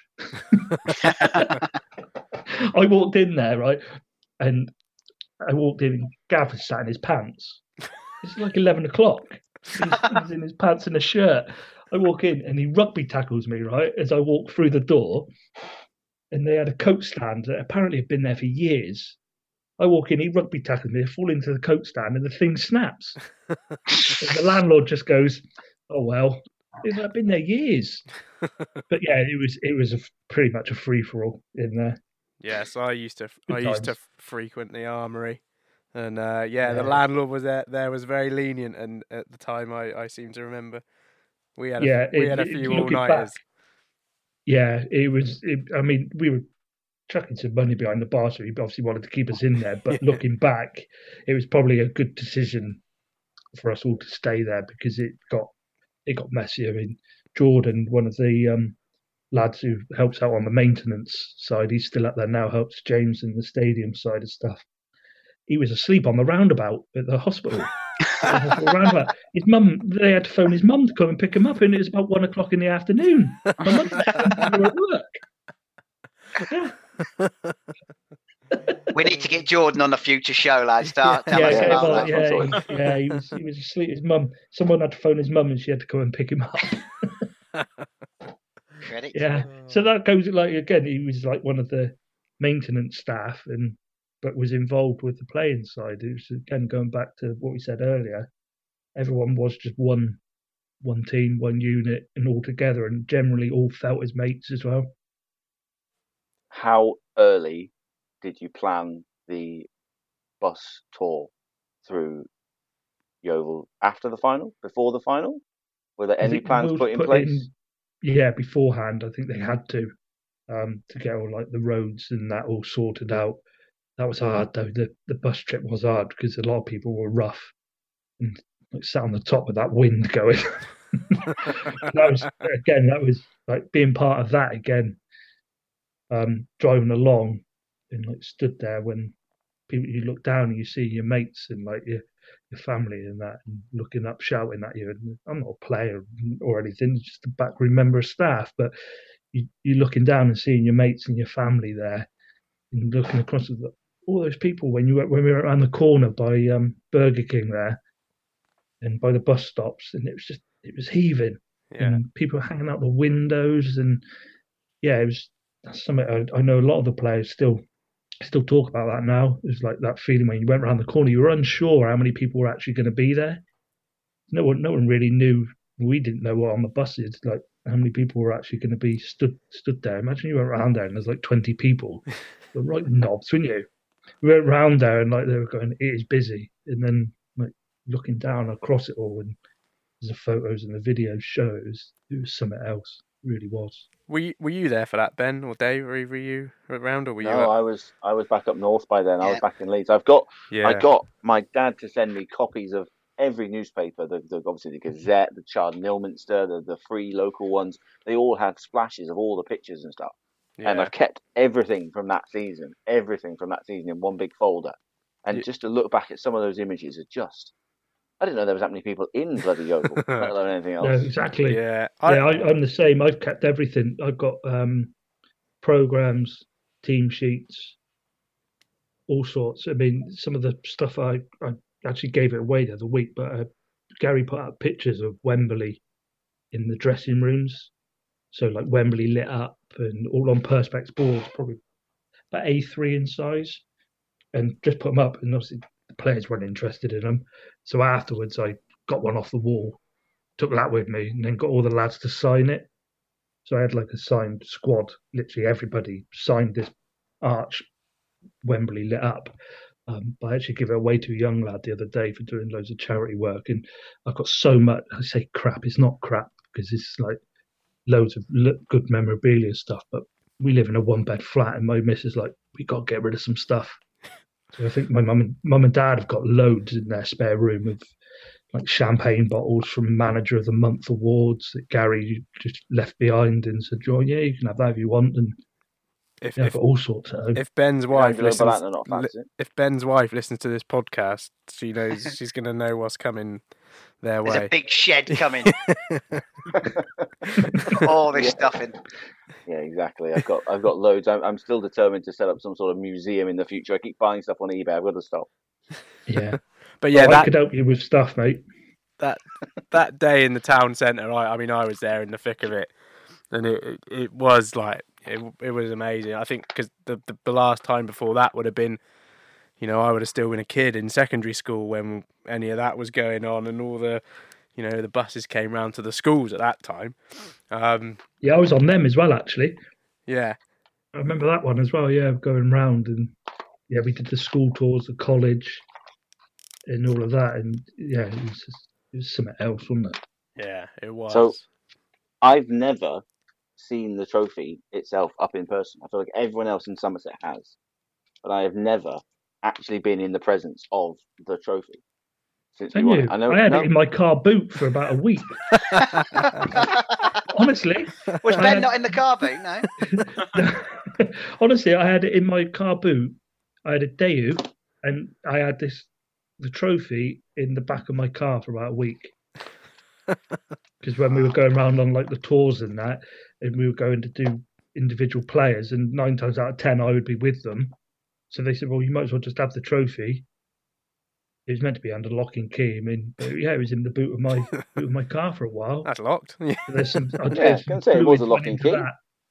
Yeah, technically, but there's some some liquid went into that trophy. I can tell you. yeah, Oh, Yeah, it was amazing. good. Unbelievable. it was heavy actually. That trophy, you know, quite Yeah. heavy. Was it But then fairly it went back at the though? end of the season. It went back, but they never used that trophy again because it went from whoever the sponsors were to someone else. So that trophy would never get used again. But they took it back, and we they give the club like a replica of half the size. It was pretty crap, really. But the original was up up in the ground for ages and in the boot of my Daewoo. There's your strapline for the uh, the for the podcast, Ian. Oh well, at the moment, I, at the moment, I've got got my old man out. Got the old man out as my strap. so- Love it. Oh my word!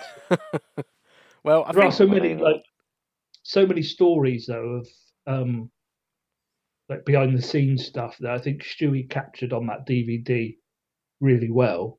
Um but there's obviously like stuff that you that happened that you can't talk about, which you would love to, but you obviously can't. Like yeah, Yeovil Town so after dark.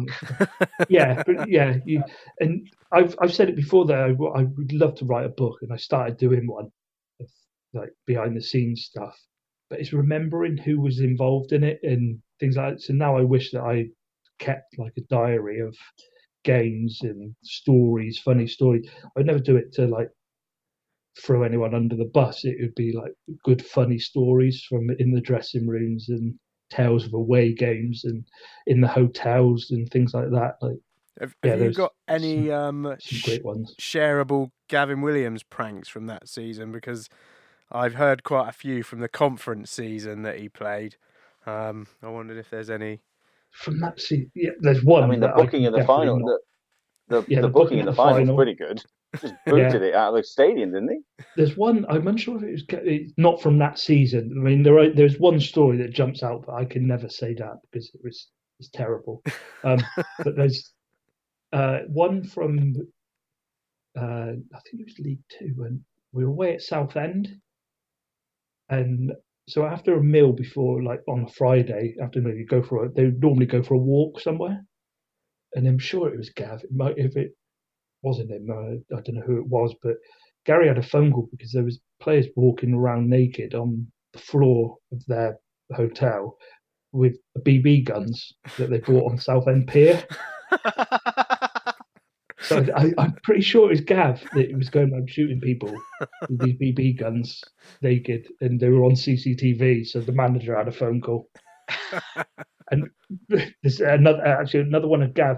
My first ever away trip with the Oval when I joined them was away at Rochdale, and I think we played on a Thursday or a Friday because England were playing the next day.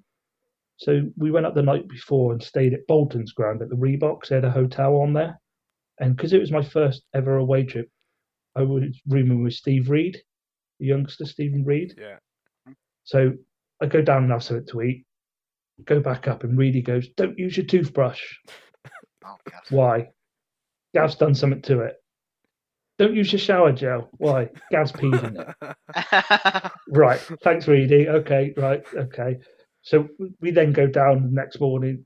Or no, it was that night. We go down and have, have a drink or whatever. Go back to bed. Literally everything is upside down in, in our room.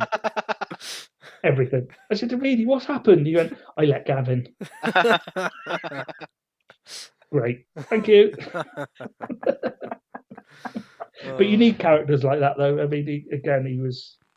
Yeah, I mean the yellow Oh, the card, the yellow card from that final will go down in, in legend, won't it? Just Yeah, you them. can see what it meant to him after as well. Like he was in tears after, yeah, like a lot of us were. But yeah, you can see what it generally meant and what the club means to him. It, it meant everything, I think, to him, like being there and taking that yellow card and then in tears after. He's he's not the type of character you would think would show his emotions like that either, Gav. I don't think.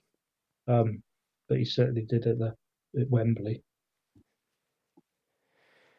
Well, we've been talking for a while here, more than an hour I and know, a half, and uh, and I feel like we could go on for another Yeah. hour and a half Yeah. and talk championship and everything beyond. But that's probably another podcast for another day, if truth Yeah. be told. Um, oh, just so amazing to relive those moments. I love, I love it when those on this day things crop back around, or when it randomly pops up on Sky Sports Mix at about three o'clock in the morning, and you just happen to be watching. I am not moving for that next hour.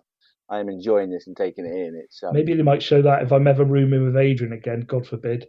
They might show it at 3 a.m. when I get up and get dressed and go in the hotel lobby. I might be able to watch that.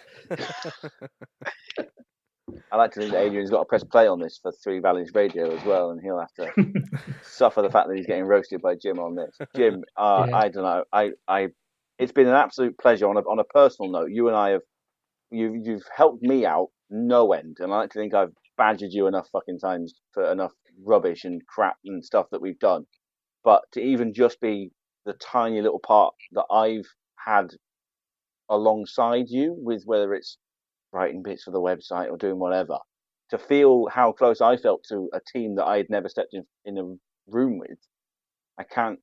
It's been so amazing to hear how close you felt to the guys that you were in the same rooms with, in amongst all that success. I love, I've loved hearing that side of it because it's, yeah, so so Yeah, amazing. it's nice to hear that. I mean, the clubs like Yeovil wouldn't survive without people like you guys doing this. Um, during my time when I worked there, Ben, you writing like the previews and stuff like that is it just helps so much. And obviously the, the stuff you guys are doing now with the Glovers Cast stuff, the website, the news stuff, just keeps everyone up to date as well. And I mean, Sam's doing a great job for the club as well, but he's on his own in there. Um, probably limited resources. I know what it's like. So you guys doing this is just helping the club publicity wise. It's just it's just great. So you guys just keep keep going, keep going, and you've got an award winning journalist helping you as well. Hey, what? Who? Sorry, I fell asleep. It's, it's getting late now. Yeah, it's late for you, isn't it, mate? Yeah. Grandad needs his now. well, yeah, thank you very much for your time, Jim. I really uh, massively appreciate it. It's been really fun to No reminisce. worries, actually. I enjoyed it.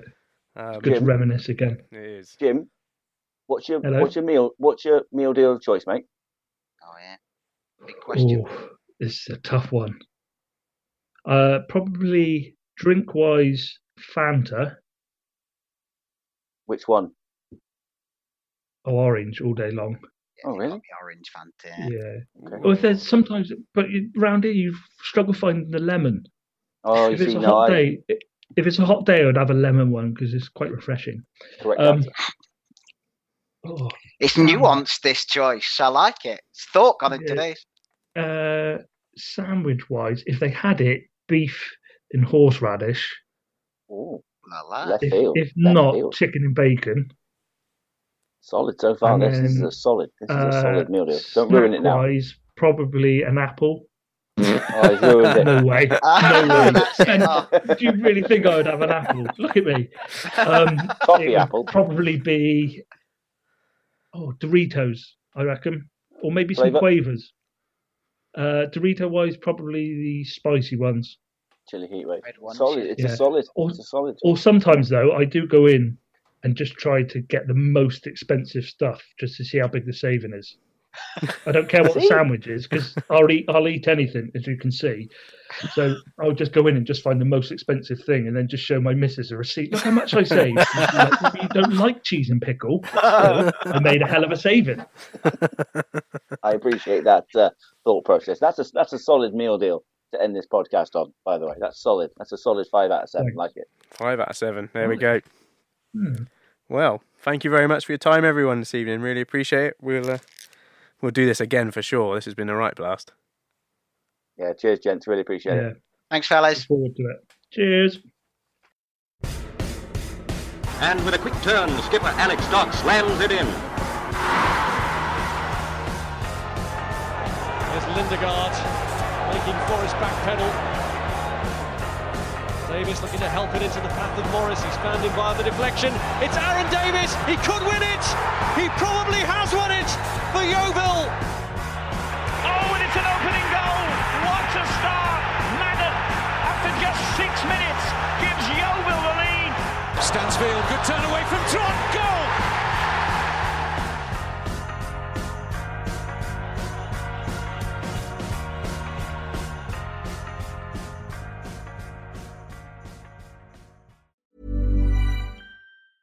Planning for your next trip?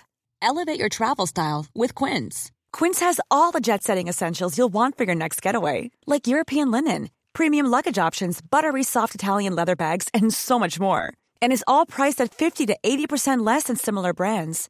Plus, Quince only works with factories that use safe and ethical manufacturing practices. Pack your bags with high-quality essentials you'll be wearing for vacations to come with Quince. Go to quince.com slash pack for free shipping and 365-day returns.